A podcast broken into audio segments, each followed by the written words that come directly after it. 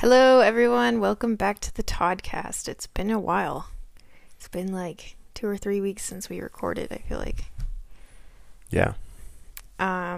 Today we have a very special guest on, and he's going to be telling his story.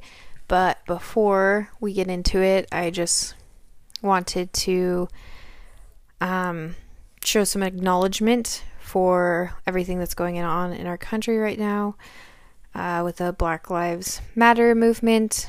And we were originally planning to have an episode about that, but I think that we both kind of need to do more research. I've been working every day, listening to podcasts, watching documentaries, and reading books, but I just still feel like it's not enough.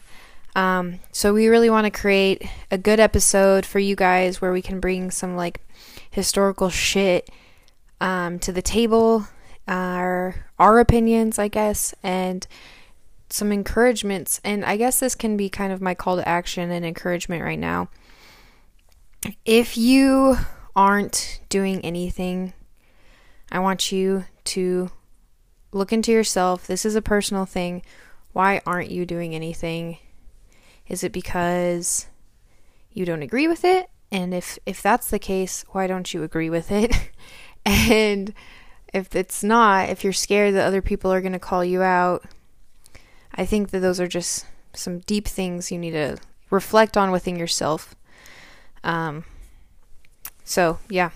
I know it's been hard for everyone, but for us white people, it has been the least hard. So if you're most worried about being called out, that is like literally, I mean, it's so insignificant compared to like what black people have to face daily, and for the past hundreds of years. So, yeah. Every time I would just do research at home, and then things would just get deeper and deeper. And then I was kind of wondering like how we would control kind of where the podcast went. So we'll do more prep work and kind of figure out how to make it both concise and kind of as memorable and powerful as we can make it. Kind of, we want to be impactful with it. So yeah, we want to do it good, and we realize that, you know, basically no one is going to be able to do it perfectly. Everyone's always going to have something to say, like you did it wrong. But that being said, we are always like down for being called out in a respectful way. We're also coming from the perspective of having literally never experienced racism, of course, in any way. I mean we were in Spain a little bit, but that was just like, I mean, an absolute taste, which is, it was, you know, but a month from which was nothing comparatively. But even saying that, what I've kind of heard from all the podcasts I've been listening to who have black hosts, all the videos I've been watching, everyone is kind of asking white people to take a step up because we are the ones being heard. So even if we can't understand, we can amplify their voices.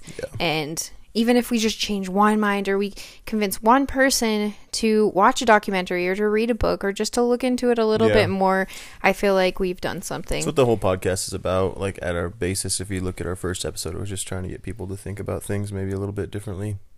So yeah, without further ado, we are going to introduce you to our very, very, very special guest tonight. We are all sitting in my parents' bed, crisscross applesauce. It is my brother, Austin Durham. He's my little brother. What up? Hello. What's up? So, we had you on here because you have an experience that has always interested me, and I know a lot of my friends were interested with cannabis-induced psychosis, which is something that I didn't really even know about until it happened to you a couple of years ago. So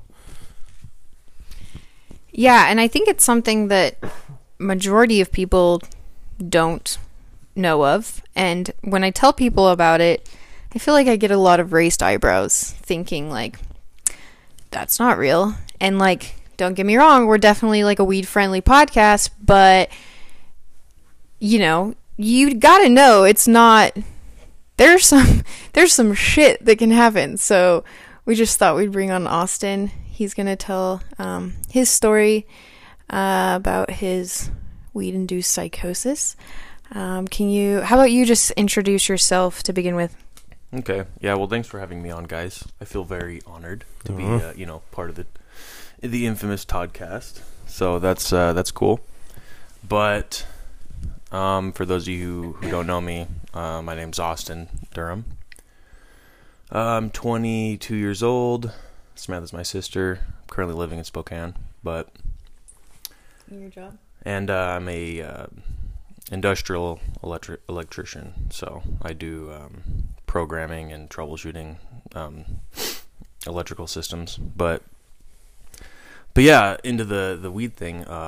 I had also never really heard about it, once it happened, and afterwards I was doing a little bit more research into it. It was more of like a kind of like a secondhand thing, it was like, well, this person was under a lot of stress, or this person was, it was like they were either schizophrenic or extremely bipolar, and they had they had other medical conditions or other things going on. And then I think that the weed, I guess you could say like overdose, you go too far. I think that can be something that can like trip it over the scale to make you go into a psychosis. Did you see any combination like drug stories where like they were on something else as well as weed kind of thing?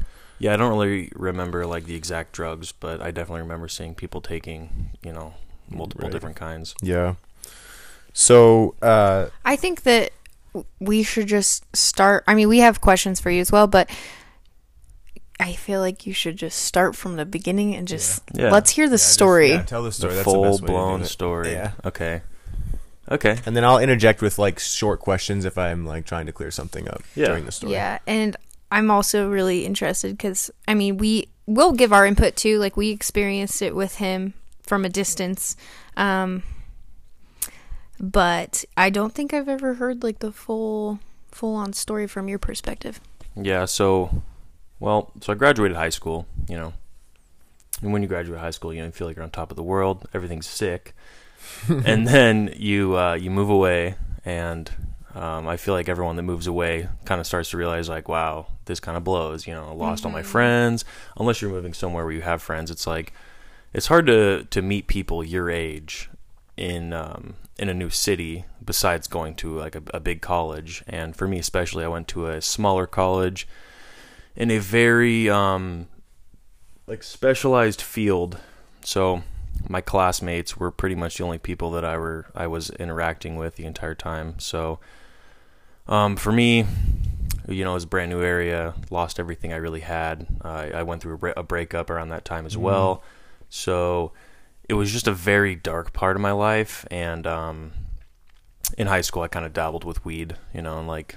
That's what everybody's doing. It's no big deal. Right. And so that's kind of where I found my crutch in college was, I'd go to class all day, get home, go to work, get home from work, smoke, kind of try to forget about everything, go back, over and over and over again. And for a while it was fine, and then it just got to the point where I couldn't really pay my bills because I wasn't working enough, and the job that I had just wouldn't offer the hours that I really wanted or needed. So I ended up getting a job at Subway, and I previously worked at Subway, so it was a pretty easy transition. And then the weed smoking capital of the world, Subway.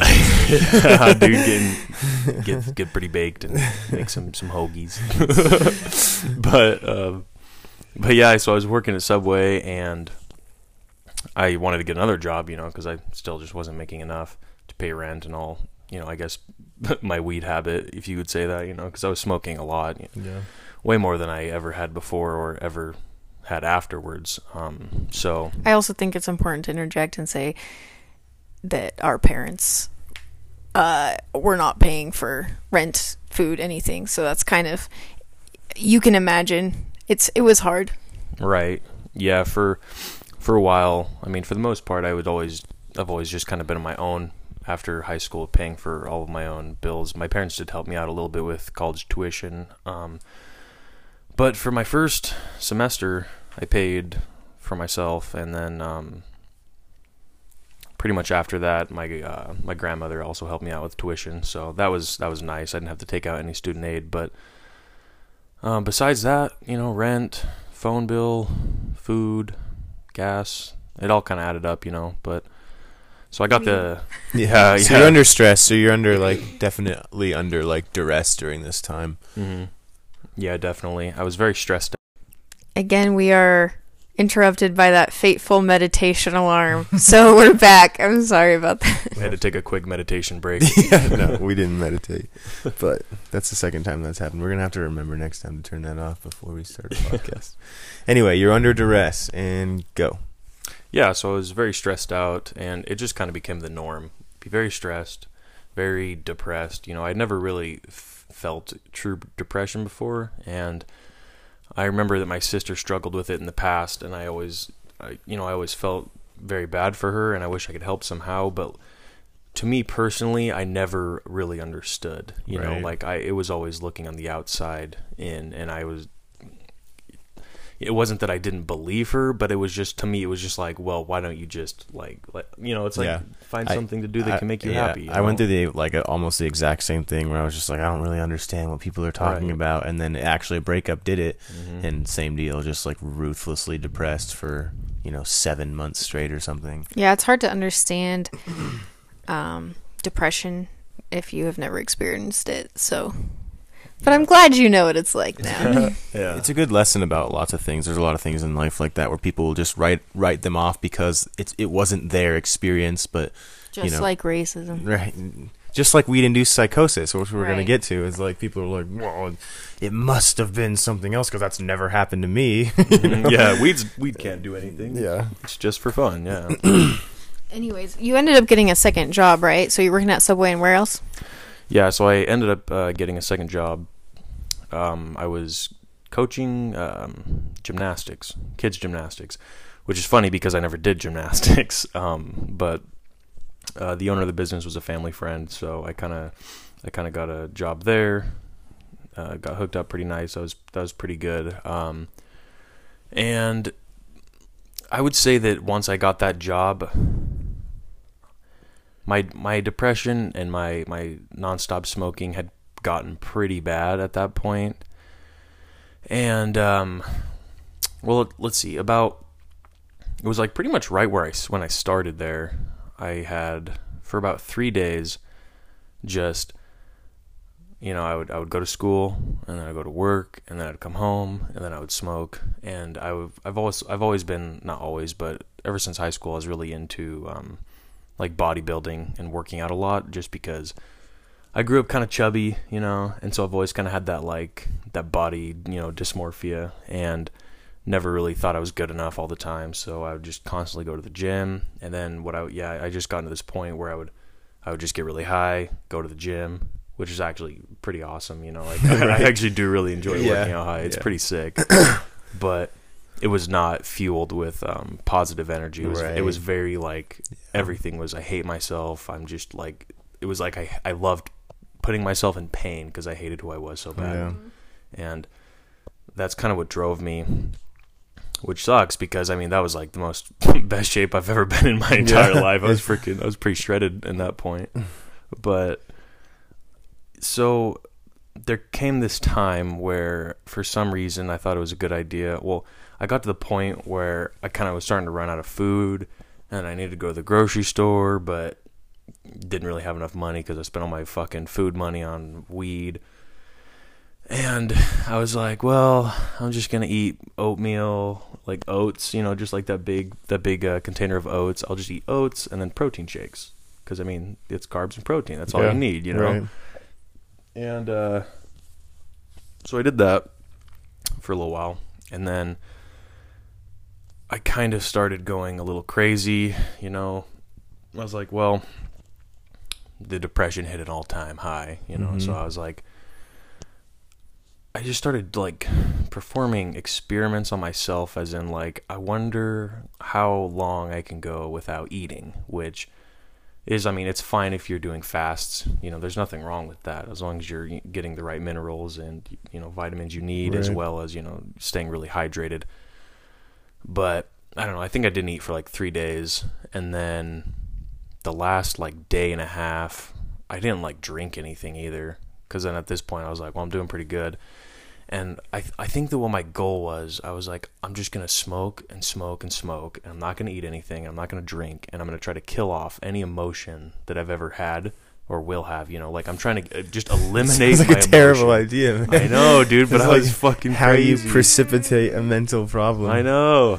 It's very apparent that it was going to happen from the outside, but inside. Yeah, right. When you're in it, it makes sense or whatever. You're not thinking about it, yeah. Yeah, and so I was like, well, that'll do it, you know. I'll just get really fucking baked and kill the emotion off. So, yeah. I was doing the no food thing, and then I went down to Moscow, where I grew up, and hung out with some friends. Still kind of pretty malnourished because I hadn't been eating anything really in the last couple weeks. And one of my buddies gave me some dabs, and I'd never really done dabs before. But this was the very first time? Yeah. I think this was the first time. If this wasn't the first time, I think that I might have done it maybe like a week before. Okay. Because it was a new friend group that I had been hanging out with. And if anyone's not familiar with what a dab is, who's listening, it's essentially a purified THC. So they extract BHO oil with they use butane and pull out THC and basically put it into tar. And so essentially when you smoke that, it's like it's way more concentrated than you could ever get with the true plant as it grows, you know. It's kind of a relatively new thing in the last 10 to 15 years. It's like a waxy kind of substance. It looks like earwax kind of. Yeah, it does look kind of gross. Tastes pretty bad too. Yeah, they're definitely not good for you. It's like vaporized oil, hot oil that you're breathing into your lungs. Yeah, really hot. That's what I remember the most about it. It was like, fuck, it just burns. And they're very different. I mean, if you think about like beer and hard alcohol, like that's essentially the same difference here. You have the same substance, but the delivery system and the dosages are way, way, way different. Mm-hmm. You know, so, yeah. So, so one night we were doing dabs, and I found it. I was like, oh, I'll just keep doing dabs, and I hit a dab, hit another one. And I was about 4 dabs deep, and I was so fucking high. Like, I've never been so high before. And this is kind of goes back to my grand scheme of killing the emotion, you know. They're like, oh, you want to do another? I was like, fuck it, like, okay. Like, I'll do another one, doesn't matter. So I do another one, and the funny thing is after doing that 5th dab, I, like, wasn't high anymore. It was like, I made this full circle of being the highest, and then I immediately just came back. Unlocked some door. Jesus. Yeah, it was weird, and I was like, oh, like I just felt sober again. It was so fucking weird. That's weird, man. But I just felt different. I felt this weird, uneasing feeling. It wasn't bad. I just didn't feel 100% sober, you know. But I didn't feel high whatsoever. Right. So I thought that was odd. Kind of joked with my friends about it, you know, like, oh, I made the full circle, you know, like, oh, dude, you fucking went to the next realm and shit. Yeah. And, I mean, it was all fun and games. And woke up the next morning, drove back to Spokane, but... So you slept? Did you sleep a little bit that night? Yeah. Okay. Yeah, I definitely slept. And when you woke up, were you feeling like you were high? Like, how were you feeling? So I did, whenever I woke up, I was about to say that, I woke up, I didn't feel high, but I still had that same feeling. Like, it was like I got past the high, like, the night before, and I had that different feeling. I still had that in the morning. Exact same one, basically. Yeah, it felt the same. Was that alarming to you at the time? I mean, yes, but I was like, whatever, don't care. Yeah. You know? So, but yeah, felt the same. So then you drive back home. Yeah, so I drove back to Spokane. And ever since that happened, the next couple days, it was just that feeling kind of stuck deep inside. Like, it was, it's really hard to explain. It wasn't like I was high or like lightheaded or anything. It was just this different like mindset or different feeling in my brain. And I got home and I had run out of weed and I didn't really have any money to go buy anymore. So I was using a grinder at the time. So I still had a bunch of keef, you know, and for those of you who don't know, keef is just, in a grinder, when you grind up the weed, there's like this small metal film on the bottom of the grinder. So all the THC crystals and just anything that's really, really, really small will seep through. So if you wanted to load a bowl that would, you know, was extra potent, you could scoop a little bit of those THC crystals on top, and it's going to be, you know, a lot stronger than normal. So I was like, fuck it, got the keef, just going to smoke the keef, you know, because I didn't have anything else. And at this point, I hadn't eaten since I went down to Moscow, and this was like 2 or 3 days, you know, afterwards. And I'd continue to just smoke keef. Were you hungry, or did the dabs kind of suppress the appetite, or you can kind of get into a mode sometimes where like things can, you're just like not hungry? That's actually a good point. Ever since I had that weird 360 with the dabs, yeah, I just wasn't as hungry. Like I didn't really have any need to eat. Like I didn't feel like I needed to eat anything. Right. I mean, I still ate a little bit here and there, but. And then that's got to the point where I started that new job, and then for some reason I didn't eat for fucking 3 days, and then I stopped drinking, and all those days I was also doing keef, just smoking pure keef. And let's see, I had my first couple days of work.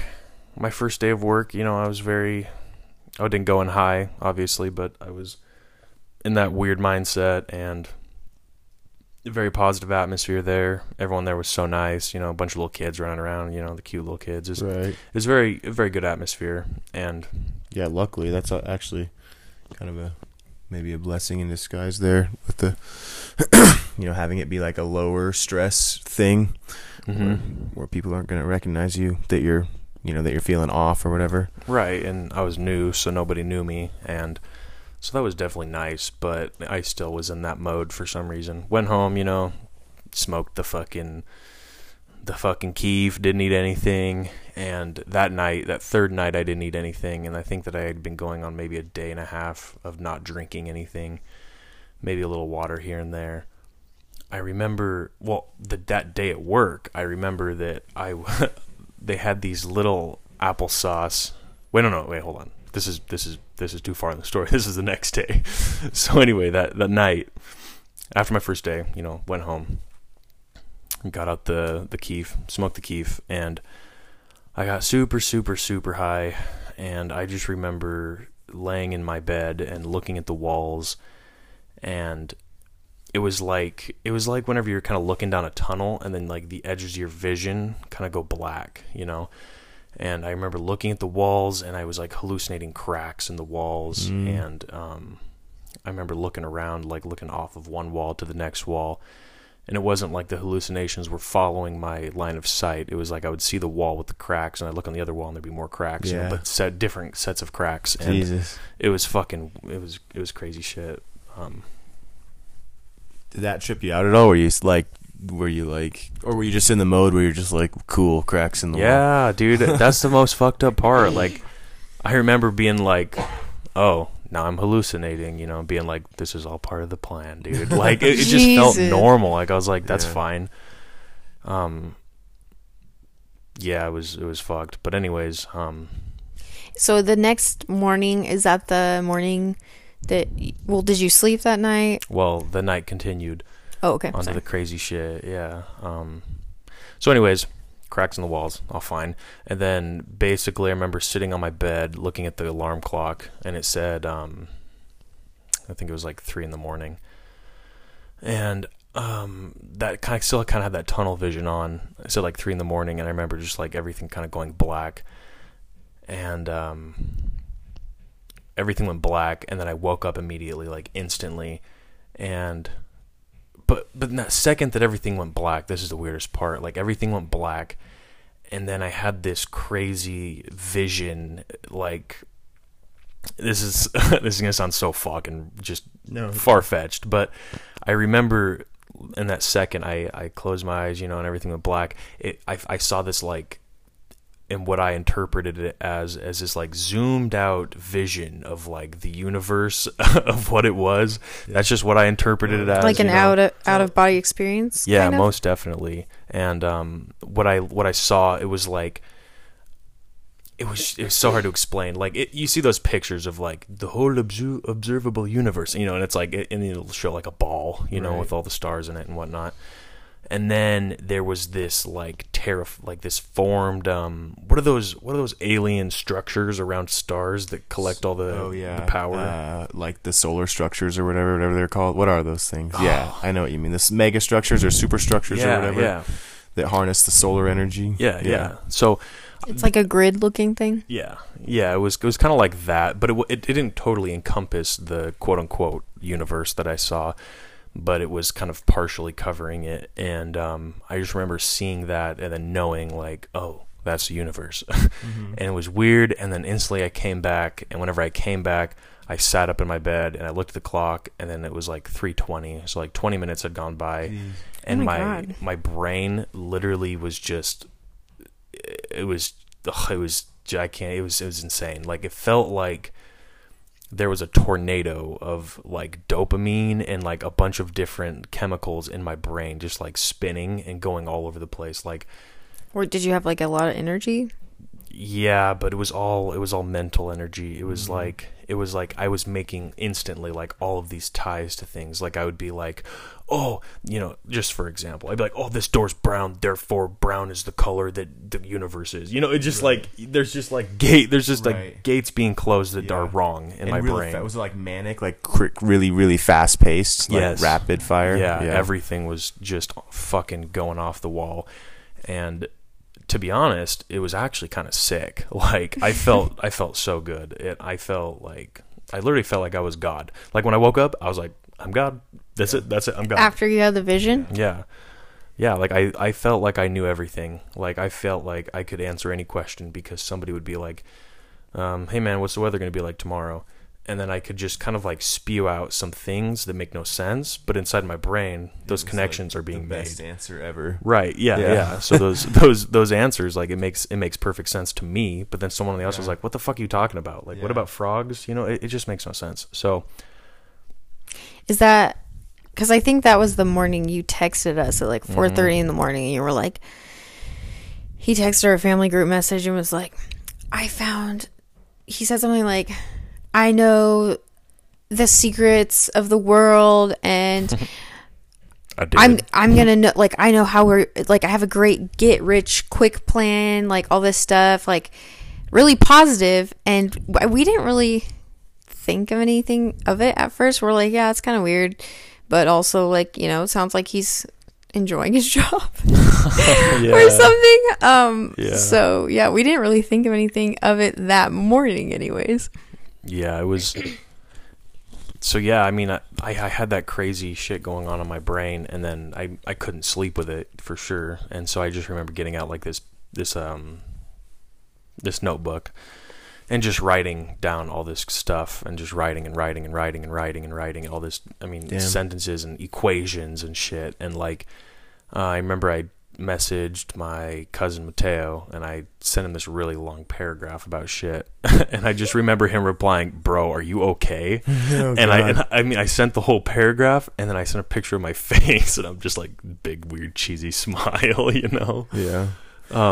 But to me it made perfect sense. And yeah, he was like, what are you talking about? And so yeah, I mean I stayed in that mode and I didn't continue not to eat, stayed up all night, went to school in the morning. And God. Yeah, dude. And like, oh my God, dude. Like I just remember taking notes in class and the weird thing. And you're in hard classes at this point. You're in like tough, you know, math heavy classes. Definitely. I was in, what was it? I don't know. I think it was like advanced AC motor controls and like transformers and generators or something like that. And so there's a lot of math and like, you know, it was pretty hard stuff, but it was weird because we were taking notes and I felt like I already knew what he was going to say by the time he was saying it. Like every time he would say something, I would just nod and be like, yup, yup, like knew it, bro. Like, it was so weird. Knew that. Yeah. Knew that. Yeah, it was It was weird, but I'm not gonna lie. I mean, it did feel good, but it was crazy. It was like whenever a crazy person is really happy, you know? Yeah, it was mania. I think it was definitely like you had some manic, definitely a dose of mania there, and I think you got a glimpse into what some of those people deal with for like their entire lives. Yeah. People with schizophrenia or definitely, you know, manic disorders that get in and out of these modes. That's like they think it all makes sense, you know. Yeah. Oh yeah. So it's kind of a cool, perspective to have, for me to hear too. It's like, you know, people always like, God, don't they know they're crazy? And it's like, that's the whole thing. They don't. Yeah. I didn't know, dude. And I remember just saying some random things here and there to my classmates, and then them just looking at me like I was like crazy, you know, and been like, fuck it. They don't know what I'm talking about. But it was to me, the way I thought of it was like, oh, they don't understand the powers of the universe, you know, because at this moment I thought I was God. So, and then I remember I had another class, and I really liked the teacher, and then I was just like, after the class, you know, everyone's taking notes, and I just stood up, and I was like, can I talk to you in your office? And he's like, yeah, sure, what's going on? And so we went into his office, and I fucking spilled out, like, everything that had been going on with me. Dude, and like I broke down and was just crying to this guy. Holy shit. And yeah, and I was just crying and explained everything and like all this shit, dude, and he was fucking crying too, dude. Holy shit. It was fucking insane. That's really cool, actually, dude. I know we had a moment, bro. Yeah, that's good. That sounds like a good teacher. Yeah. Someone that really realized like, hey, this person needs help. Yeah, he definitely listened to me a lot, and I don't think that I think that I might have not said enough crazy shit for him to think that I was crazy. Right. I think that I might have been saying a little more normal stuff. But yeah. Either way, it doesn't really matter. You know, it's about like the emotion at that point. He's, you know, he's trying to show you that he's there to help, kind of thing. Yeah. And so that was really helpful. And I remember after the day of work, or after the day of school, I went to work. So I went and helped coach kids. And it was the fucking best, because they were so happy and I was so crazy happy, saying dumb things to them, but they don't understand because they're kids. So it was like a match made in heaven. Yeah. But I remember for some reason I was on this really weird kick about like drugs and medications and pills. And I remember going on my break and getting on my phone, and then I think I like texted my ex-girlfriend and told her like not to take any of these like pills or something, and then she was like, what are you talking about? And then I kind of explained it, and then she's like, are you on drugs? And I'm like, no. And then I think I called her or something, and then she said I was scaring her, and I was like, fuck it, she doesn't get it either. She's not God, she doesn't understand. And then so at this point of our understanding, Kira immediately texts me and says, have you talked to Austin today?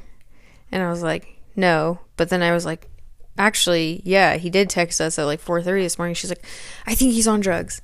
And I was like, what? Which is fair. I mean, that's what I would think. Like, you know, like, I mean, not knowing the person, I would just be like, this sounds like, you know, some sort of drug fuel or otherwise psychosis, which is a good thing she said that, because it probably keyed us into like, there was a problem, you know? Yeah. Yeah. So she ended up like screenshotting the text messages and sending them to me, and then I think I called her, and she was like very upset. She was like, he's at work, and so I was like immediately trying to call him, because I thought he was on drugs too. Like, I read the text messages and they were like, didn't make any sense. Mm-hmm. And they were very they were just strange. Brandon was at the gym, and so called him, and he was still at work, and then he called me when he was off work, and he's just talking to me and like saying, like, super excited and like saying all this stuff, and I was like, Austin, what did you take? And he was like, I didn't take anything. And I was like, please tell me, what did you take? And he just like kept saying he didn't take anything. And I didn't. But like, okay, oh, sorry. No, you don't. But then he would like immediately jump to the next subject. Like, I'd be like, what'd you take? And he'd be like, nothing. And then he'd be like, and this and that, just random ass shit. And I was like, there is something wrong. And I had this like horrified look on my face right when Brandon opened the door from the gym, and I had Austin on speakerphone. I just talk on the phone like that, and Brandon could hear him, and immediately Brandon knew what it was, and he was like, he's having a manic break. Yeah, I just want to backtrack real fast. If you think someone is going through like extreme psychological duress, you should tell their family. Like Austin's ex-girlfriend did the exact right thing. Yeah, definitely. So that's just like a, you know, if she would have just been like, this is weird, he's being weird, and like blew it off. I mean, I don't know. Who knows? We don't know. Anyway, and then secondly, the thing where like sometimes I'll be having such a good time that someone will think I'm on drugs, and it gives me the most joy when they're like, what did you take? And I'm like, nothing, haha. So I wonder if there was like a little bit of that. But anyway, yeah, so I came home and I could just hear the tone. It was this, the kind of the manic tone. And I'd actually, the only reason that I was so sure that's what it was is that like, you know, 9 months prior, I was at WSU, and I was over at a friend's house, and he actually was kind of in the middle of a manic break, and it was the same tone and the same cadence, and I was like, that's got to be what it is. And so I think from that point we called Sam's parents and we're like, you got to get over there. We have to, you know, someone has to get done. I think we called your roommate. Yeah, my dad was like, he's gone crazy. Yeah. Like at first we told my dad and he didn't believe us because he hadn't talked to Austin. Like, yeah. He's like, what? Like we're like, no, this is serious. And I was like crying because I was upset.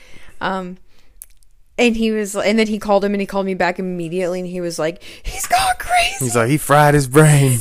We're like, with the weed. And like, I mean, he wasn't like necessarily that wrong, but like he was, I think he was going out of, he just didn't understand. And really like, we didn't really understand either. Yeah. We called his roommate. We're like, take his keys. Like what's going on? Yeah. And that was the thing. Like Brandon said, luckily Kira contacted me because I was just like, what the fuck? Like, Austin had a roommate this whole time, and he didn't, like, reach out to us. Like, I know him. We're friends on Facebook. Like, we've known him for years. Yeah, but maybe he was afraid about getting Austin in trouble or other things, you know. But you shouldn't, if someone's really in, like, a state like that, it doesn't matter. Like, you need to help them because it could be, you know, like, really, really. Yeah, really, people die. Right, and to his defense, at this point of living together, it was kind of like, I would just get home and then I would just go straight to my room and then not talk to him ever. And I think that I might have talked some crazy stuff to him here and there, but I don't think it was enough for him to be like this to raise concern. Yeah, right, definitely. Because I mean, prior to this, I was, you know, getting high all the time and then showing him these weird music videos and shit. Right. And he's like, this is, he wasn't able to distinguish this from that. Right. Thing, so he was kind of just used to it at this point. And I think during that moment of the manic episodes, I don't think that I talked to him that much, so nothing wrong with him. But yeah, so then from that point my parents, well, we told Kagan, we said, take his keys and do not let him leave the house, and if you need to, if he's acting like he's going to harm himself or talking about harming other people, you need to call the police immediately. If he starts acting violent, you need to call the police. And my parents immediately got on the road. It was like late at night, it was like 9 o'clock or so, and they just started driving up to Spokane, like 3 hours away, because they were like, we have to be there. Yeah And the night before I stayed up all night, so I remember at work that day, I remember they had these little squeezy apple juice packets, you know, those like you take the cap off and you squeeze the apple juice in your mouth. And I hadn't eaten anything in so long, and I remember just squeezing that fucking sugar into my mouth, and it was literally just fuel to the crazy fire. It was like, I just remember being like, ah! Like, holy fuck, Jesus. Like, this is power. Yeah. Like, I feel that way after on a rehydration from a weight cut. Not quite like that, but I feel it rush in my bloodstream. You know, when you haven't had it in so long, your body's craving it. Yeah, definitely. Jesus, it was just an instant hit. It was crazy. But anyways, so yeah, that night got home. I don't really remember much of that night besides, I guess, calling Samantha or Samantha calling me. Pretty much I kind of forgot, or I don't really remember much after calling my ex and then texting her. And when does the gap, like, undo? Like, when does that memory gap come back? Well, I remember, like, small snippets of that night. I don't remember talking to my dad on the phone. I don't remember talking to Samantha on the phone. Jeez. I don't remember much of that at all. I just kind of remember getting home and passing out. And then I remember waking up in the morning, still feeling a little crazy, and I mean, still full crazy, you know, and my parents were there, and I'm just like, but to me it was like, yes, of course they're here, you know, it's like I already knew that they were there. And that really freaked me out when, like, it didn't turn off when they were there. I'm like, uh-oh. Like, in the morning? Yeah, when I was, like, we were talking to them, and they were like, he's still talking crazy. And I'm like, mm-hmm. when you're, like, a younger teenage-ish boy, and you're being crazy, and then your parents showing up doesn't change that. Yeah. It means, like, it's deeper than that, you know? It was, yeah. It was like, I could not turn it off. Right. And during this entire time, it still felt like that tornado of, you know, chemicals of shit was in my brain, you know, closing all of these different pathways that weren't ever meant to be, you know, closed at the same time, just mm-hmm. making these weird connections between things that had no sense or merit behind them whatsoever. Like, just pretty much the entire time, that's how it was. So, but that morning I woke up and I was extremely dehydrated. I hadn't been eating, so I was literally just shaking uncontrollably whilst saying crazy shit, you know. So my parents went and, like, bought a Powerade, and I was drinking the Powerade, and I just remember shaking and shaking, couldn't stop shaking. I barely could hold it up to my mouth to drink out of Jesus. It. And so they were like, okay, well, you know, they're freaked out, obviously, so they're going to take me to the hospital. And I'm like, yes, we're going to the hospital, you know. That makes perfect sense, just because I'm crazy. Yeah. And so we got to the hospital. I believe it was like a psych ward. And I remember... were you like, okay, going to the... You're like, oh, yeah, I'll go. Or were you like, I don't want to go. Or you just didn't care? No, I didn't care. I mean, they're like, we're going to take you to the hospital. I'm like, yeah, that, you know, that sounds reasonable. Let's go to the hospital. Because I kind of knew I was fucked up, but I was like enjoying it. But I was like, yeah. I'm like, I've always known, like, you know, my parents probably know best in this situation. So, like, yeah, they want to take me there. I'm like, I'll probably make me better in the end. Yeah. So yeah, we got there. And, you know, it is really sad thinking back about this story, because I really feel bad for my parents about this whole situation. But I remember them talking to the nurse, and I remember I was, like, kind of slinging jokes with the people there and just being all friendly and nice, you know. And my mom was like, looked at me, and I remember she's like, they're going to put you in this wheelchair and wheel you back there. Please, like, you know, just please don't freak out. Don't do anything crazy, because, like, they will strap you down, you know. And, like, they can knock you out with this, you know. Like, they can knock you out if they want to. Like, just please don't do anything crazy. And I'm like, okay.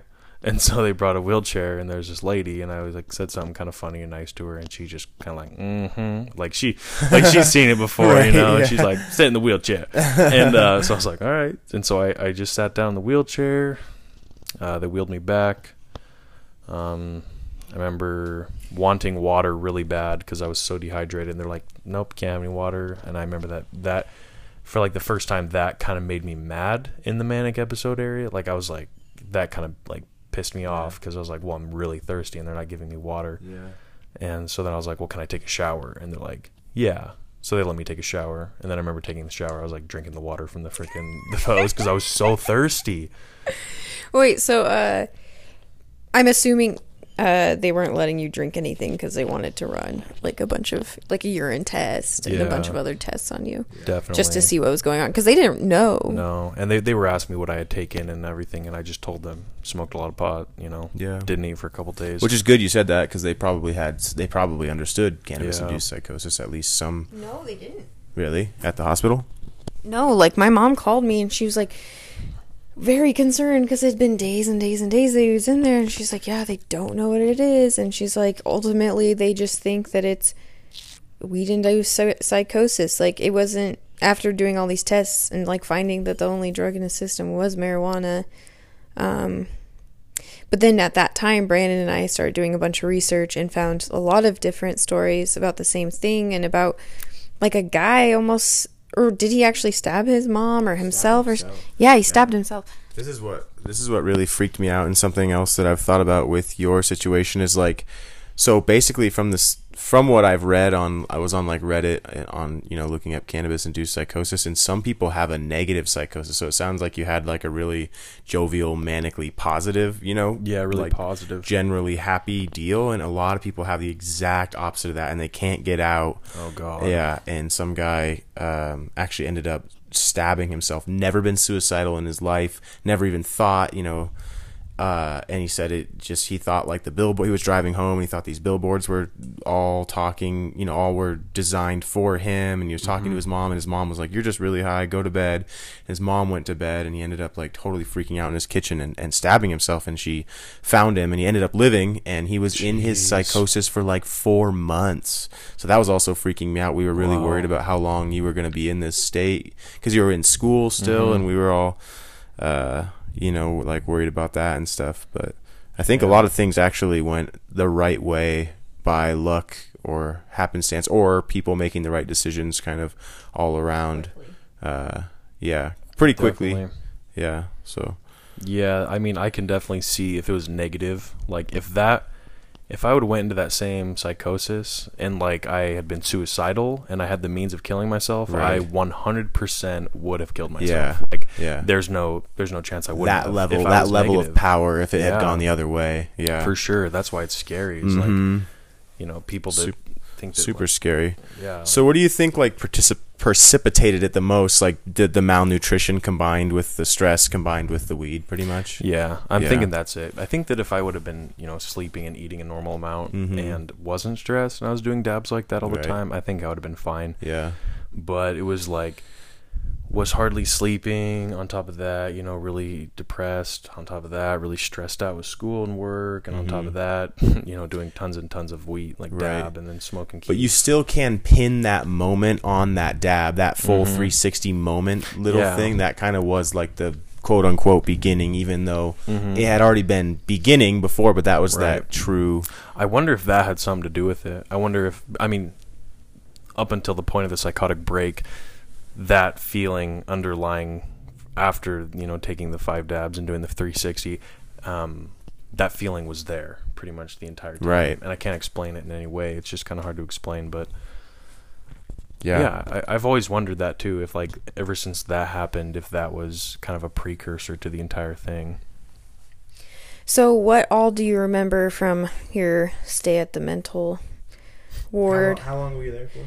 I was there for a week exactly. Yeah.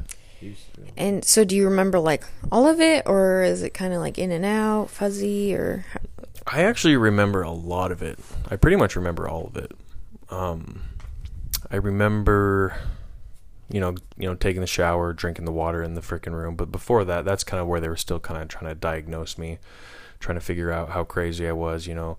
And essentially in this psych ward they had 3 levels of crazy. They had like, you know, I don't know if we just keep saying crazy and it's not very nice. I guess so, yeah. It's not necessarily crazy. That's just how I saw it. They just were trying to, so it's fine. We can use better terms than we can, but they understand that we can. No. They wanted to see how severe his condition was. Yeah. And I'll try not to use the crazy term as much as I was crazy. Right. So I think that they had 3 levels of containment, and level 1 was lots of risk of harm to others as well as to themselves.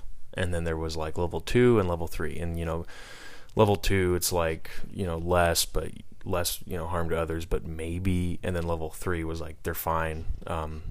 They're just kind of going through, you know, some mental things, and they need to get back on track, you know, clean their system if they were on any drugs or medication, and just kind of rehabilitate after that. So they wanted to put me in level 3, which was, you know, the least severe. And but the problem was they didn't have any spacing. They only had spacing in level 1. Oh my God. And so they put me in level 1 with a roommate who was paranoid schizophrenic. Yeah. And he was very... Person with paranoid schizophrenia. That's what you're supposed to say. I'm sorry. No, it's fine. It was a man that had... that was suffering from paranoid schizophrenia.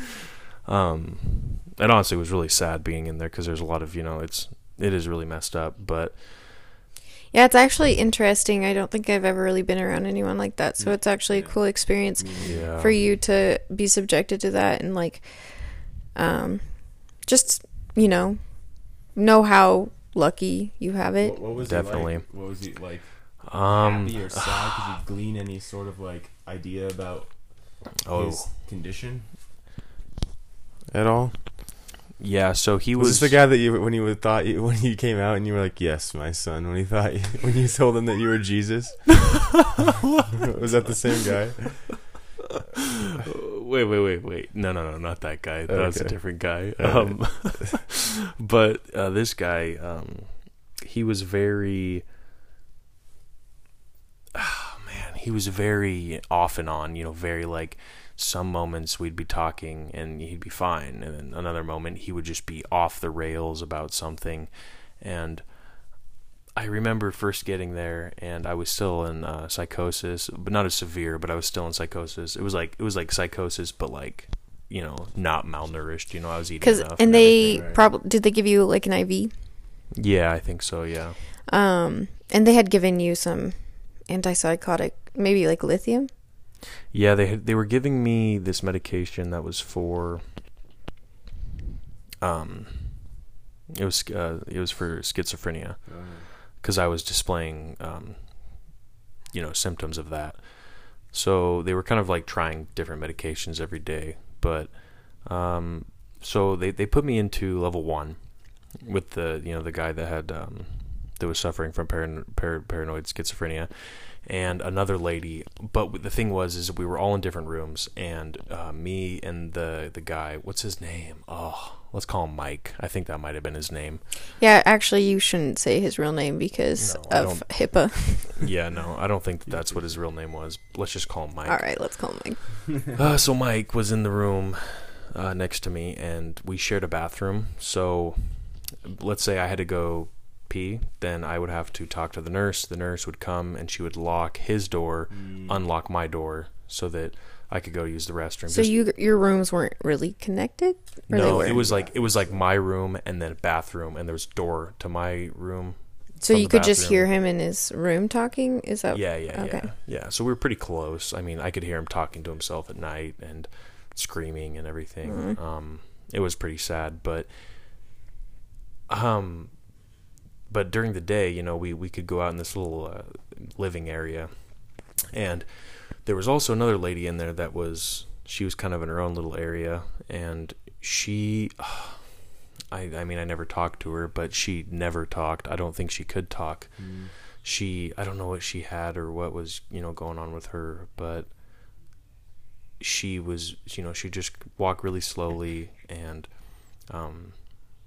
she never really would make eye contact with anybody. How old was she? And I would say she's probably in her late 50s, early 60s. Mm. So she was really old. But it was crazy because she would just draw all the time. And she was always drawing these beautiful paintings. Dang, that's cool. Of like flowers, and it was really awesome to look at. It was interesting, really interesting perspective. But then, the nurses would come in and try to talk to her. And then it was like she just, like, it seemed like she couldn't talk. Aphasia. Yeah. So that was interesting as well. But I just remember the long days of me and Mike sitting and talking and feeding off each other's, crazy ideas and thinking of more and more. I'd be like creating an equation to debunk Einstein's theory of relativity, and then he was really into law, so I'd be like, how can I make sure nobody steals this from me? Or doctors. And so the doctors would come, dude, and I'd tuck it up and hide it under my pillow and stuff. Then I made him I made him write this whole paragraph of like a legal document, so that it would like protect me from any copyright shit. And then I just remember it was all really professional. And then at the very bottom, it was like, "If you try to steal this from my boy Austin, then fuck off." And like all caps. But like the entire rest of it was just completely legal. That's hilarious. It was awesome. Yeah, my mom was like, because we talk on the phone like a few times every day, checking up on you, and she was like, my biggest concern is that he doesn't want to leave. Like, he thinks that he's like having a good time. Yeah, it was fun. Like, he doesn't realize that this is like not a place that you necessarily want to be. Yeah, and that was uncomfortable for her. But I kind of was thinking, I was like, well, it sounds like he's having an okay time. That wasn't as concerning to me, I feel like. Yeah. Yeah, I was definitely glad he was like getting treatment and stuff. And I remember your dad saying one time that he was getting really sick of his roommate, and we all took that as a really good sign, like, okay, then, you know, I think that he's getting some semblance of normalcy back. Right. And a really interesting part was like, the doctor told my parents to like bring me a book, you know, but like a book that I remembered from childhood, you know, something that was like far below my reading level, but was something that I remembered, you know? Mm. And so they brought me this, it was like a Percy Jackson book. It was one that I had not read yet, but it was still, I mean, Percy Jackson's like 12-year-old reading level, right? You know, it's nothing advanced. And, it was interesting because like the first 2 or 3 days I was in there, I was really into it. And then after a while, I was like, dude, this shit is like for kids. Yeah. You know, after a while, I was like, dude, this is just like not even, you know, and I think that, and I kind of was telling my parents that and the doctors that, and I think that was a good scope of, you know, okay, he's kind of coming out of it a little bit. Yeah. I wonder if that's the tool, if they were using that as like a tool to see. I think so, yeah, that's pretty smart. You kind of had a Flowers for Algernon moment. That's a good, anyway. Yeah. So one of my questions was like, do you regret it in any way, or did you learn things from it, or what? How do you regard the experience from like a total bird's eye view, as like a positive, negative, neutral kind of thing? Both. I mean, I don't necessarily regret it, just because that's what happened, and you know, like living with regret is just worthless. Really, you shouldn't regret almost anything. No. Yeah, even things that are really bad. You should regret them if, you know, like, let's say you say something to someone you love that's really messed up. I mean, you do regret it, but constantly thinking about it and living in that, it's just not worth it because it's in the past now. So I wouldn't say that I regret it. I've always wondered if it has ever had any like literal effect on my like my actual capability, you know. I don't know if it has any effect on your capabilities, but just like watching you come out of it and stuff, I remember at the beginning it seemed, I wouldn't say like regretful, but you seemed concerned about it, and I remember like reassuring you like, listen, dude, now you know yourself better than all these fucking motherfuckers. Like, when you go through something hard like that, that's when you get to know yourself better. And I think those are the dopest kind of people. Yeah. And then I also remember you talking about, you're like, I don't even know. Like, I still kind of believe that kind of stuff that I was seeing. Mm-hmm. So what do you think about that now? Like, are you still like, I think that maybe this has...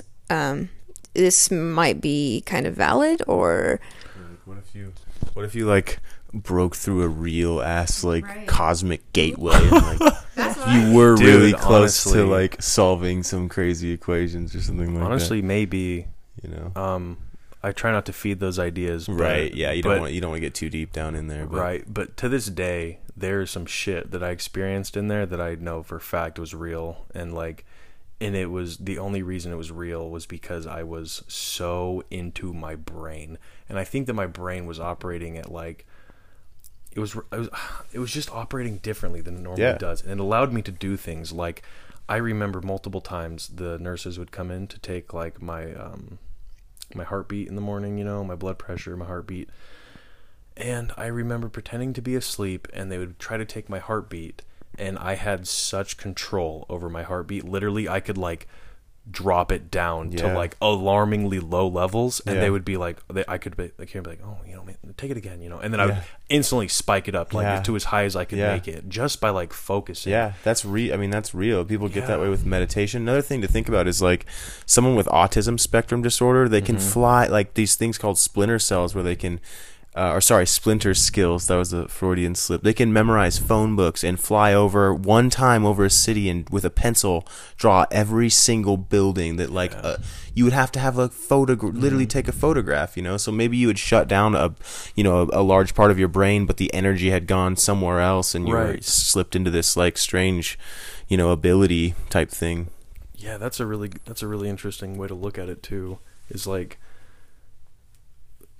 you know, people that are like are on the spectrum, they live with that day to day, and I bet that that's really frustrating because, I mean, in some aspects, it's, you know, they know how competent they are at some things, you know, but like in the realm of, you know, speaking skills or, you know, social skills, they lack, which is it's a really interesting perspective, and I kind of got to feel that a little bit, which is really unique. And I remember another thing was I could stare at a clock. I mean,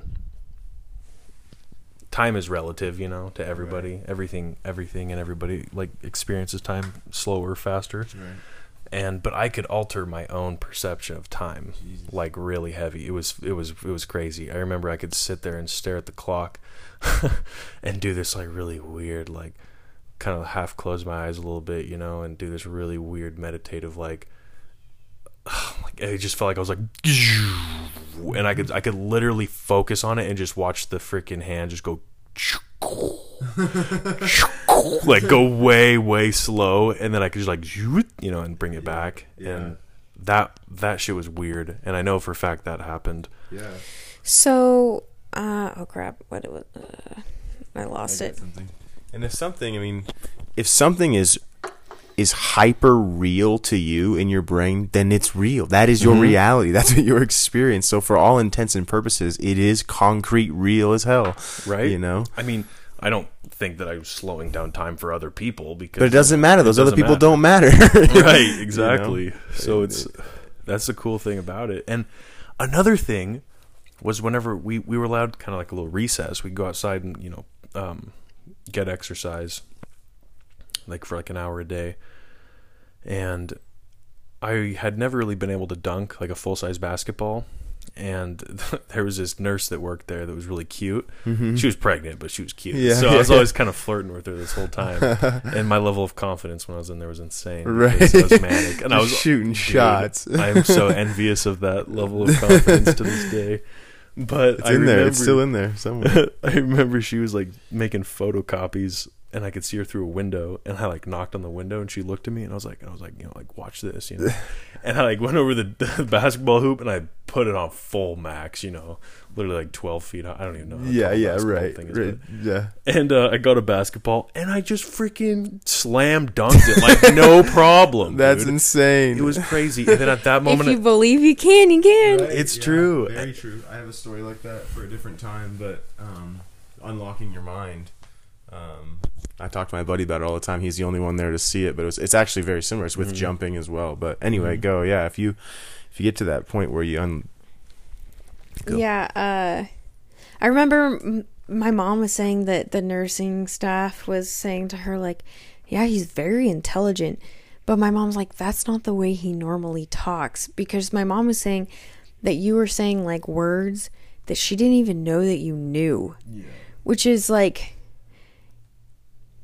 I don't, maybe this is like far-fetched, but makes me think of like when people are like, and then they start speaking a completely different language, or they start speaking in tongues or something. No, I think it's just unlocking parts of your brain that you weren't able to access in that way, you know? It's just interesting. Yeah, it's really cool. I think the perspective is super cool for you personally and for us, having kind of witnessed it from the very outside perspective, just like just the whole thing that, you know, you can get into dangerous states, and then the states can behave differently, and then kind of when you come out, you can have a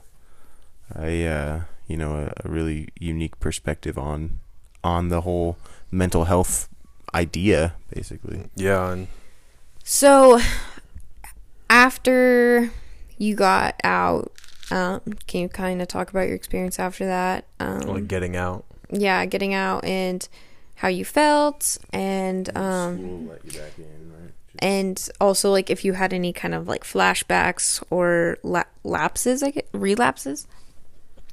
So yeah, I remember that I was almost, you know, I was passing the, I remember every day I'd meet it with the head, what would it be?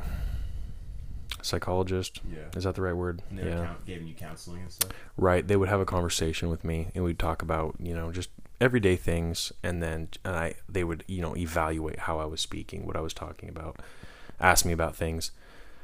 And, you know, for the first couple of visits, I was still in my mode, you know, so I was just like, blah, blah, blah, blah, on and on about random things. And then I kind of started getting it like, okay, yeah, if I want to get out of here, this is what, you know. And then, you know, and then I started having meetings with him and I started, you know, coming back down to earth. And I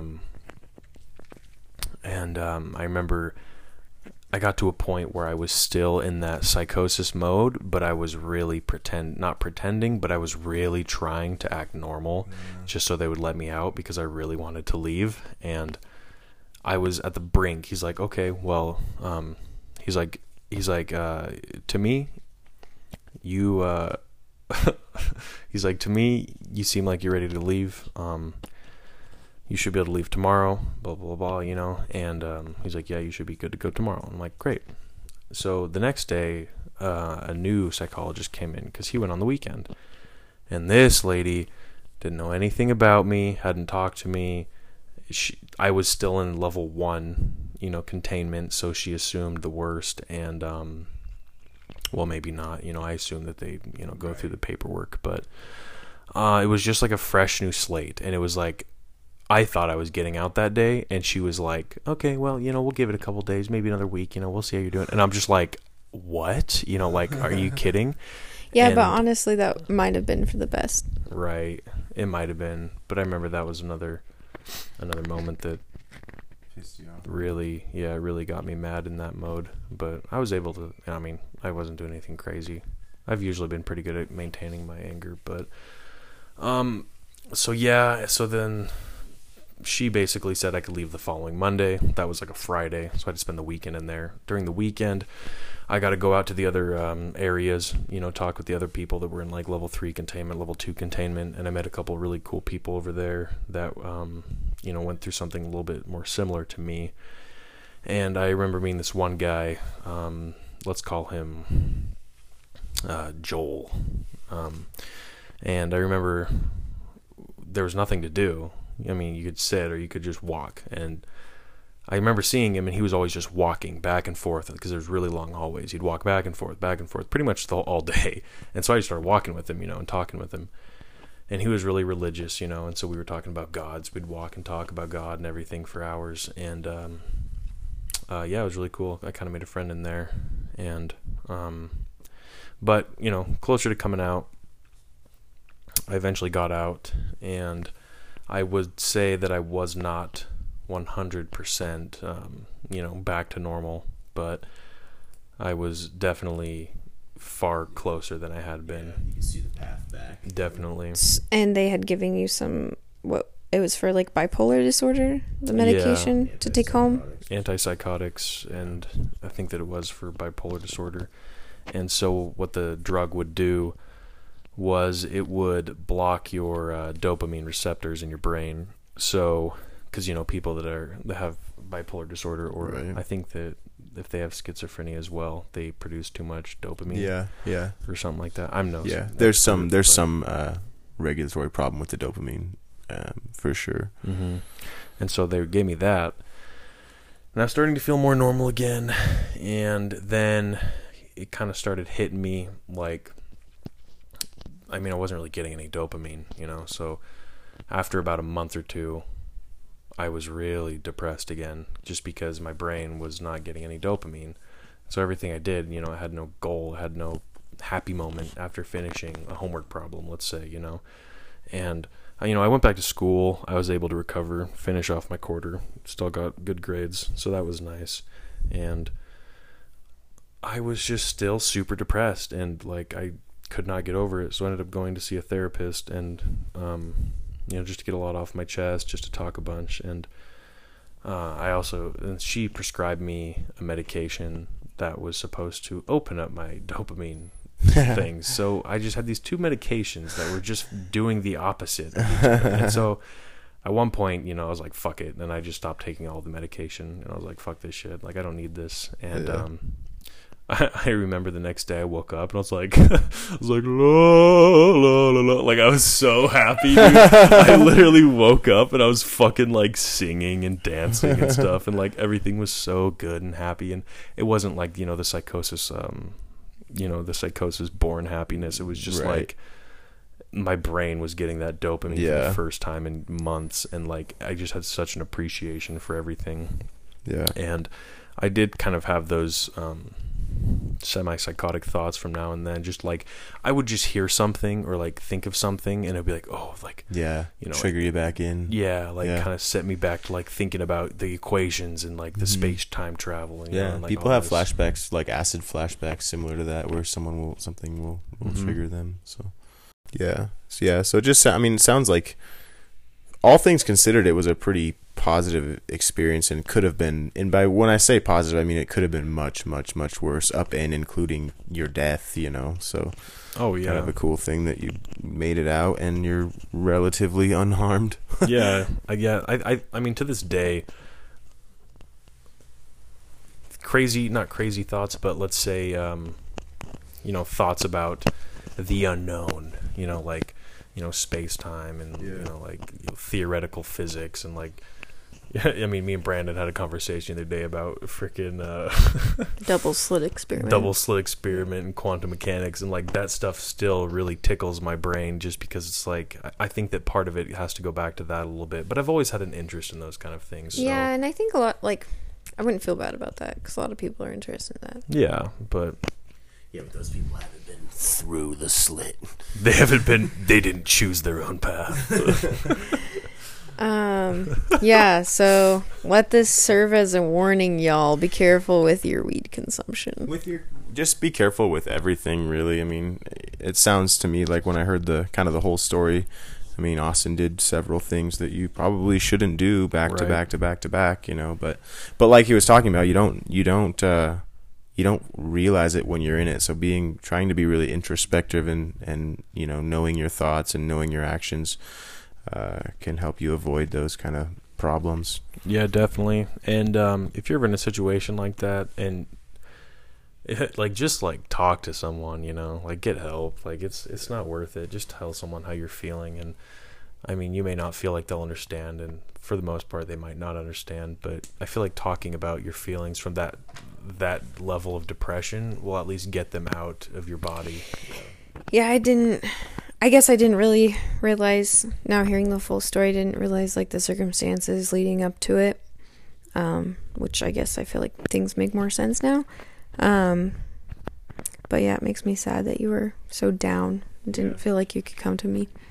But still, like, people, I feel like people will hear this and be like, well, he was he had malnourishment, he was dehydrated. But all the stories I've read online, they don't all match this. Some people weren't malnourished, they weren't sleep deprived, they just took too much, they had too much THC, and they, hit some sort of a wall. So it's not to say that, like, that Austin caused this situation solely by what he did. Some people were like, they had an underlying bipolar disorder, which is what we had thought that's kind of what was going on with Austin. But I mean, that was a few years ago now, and nothing really has surfaced. Yeah, I definitely don't feel bipolar at all. I mean, like, to this day, I mean, it's like, where are they now today? It like shows me like walking the halls and like writing equations, where they are today. I mean, like, now I feel fine. I mean, there's no lingering psychotic effects whatsoever. Right. I do always think about, what could have been if that never had happened, if I would have any other, different outlook, or the different scenario of what actually would have happened. And I don't know. For a while, I thought that it had like an impact on my overall like brain capacity, or like maybe it had an effect on me ever being able to learn certain skills. But I mean, to this day now, I don't really think so, just because Yeah, I doubt it. Your brain's an amazing thing, and it adapts and adjusts to whatever it's got, to work with. Yeah. I also just wanted to say, before we completely wrap this up, I hope you all didn't think we were making too light of this, because it was definitely like a hard thing to go through. We just have to laugh, because it was scary for sure in the moment, very, very hard, and I don't know, looking back at it, you just have to think it's a funny thing. But if you do have like a family member going through that, or has gone through that, or maybe it will maybe you see in the future, I just didn't want you guys to think we were making light of it, I guess. Yeah, it's definitely not a light situation, but the best way for me to cope with it is to just look at it in that situation, because I wasn't really scarred from it. Like I was saying, I felt good. To be honest, if I could feel like that all day long, dude, I totally would, because I literally felt like a god. It was absolutely insane. Delusions of grandeur and stuff. People, that's common. A lot of people out there they'll have the god thing where they think they're god. Yeah, it was insanely it was like my brain was orgasming just 24/7. It was good, but it wasn't good for my longevity and the people around me. So bad situation, but I just tried to make the best out of it, and I'm glad I went through it. Yeah, and I could see another side of my deeper self that I never thought that I would see. Plus, I got to meet some people with similar, and you maybe never would have seen it in your whole life. Who knows? Right. Well, thanks for coming on. It was kind of a cool little talk, and we took it a different way than our podcasts go. Kind of try to give you guys a variety of topics and stuff. So. Glad we had you on here. Yeah, that was fun. I'm glad I got to kind of talk about it, and put it out there, because, I've told it to some people that ask about it, and I've never really been ashamed of it. If I have a buddy or a friend that has heard about it and they ask me about it, I'll tell them the whole story, just because, it's not like I'm ashamed of it. It's just what happened. And honestly, it's good for people to have that information, Sure. So moving forward, they can be wary of that. Definitely. Yeah, it was cool. I like this story vibe we had going on. Yeah. That was fun. Yeah. You did a great job. Oh, thank you. I was a little nervous, but I think it went good. No, you did great. Yeah, thanks for coming on. Maybe we'll have you on in the future for, I don't know, anything. Yeah. Hell yeah. All right, guys. That's all we got. So enjoy your weekend. Yeah, thanks for having me. Peace. Bye. Fart.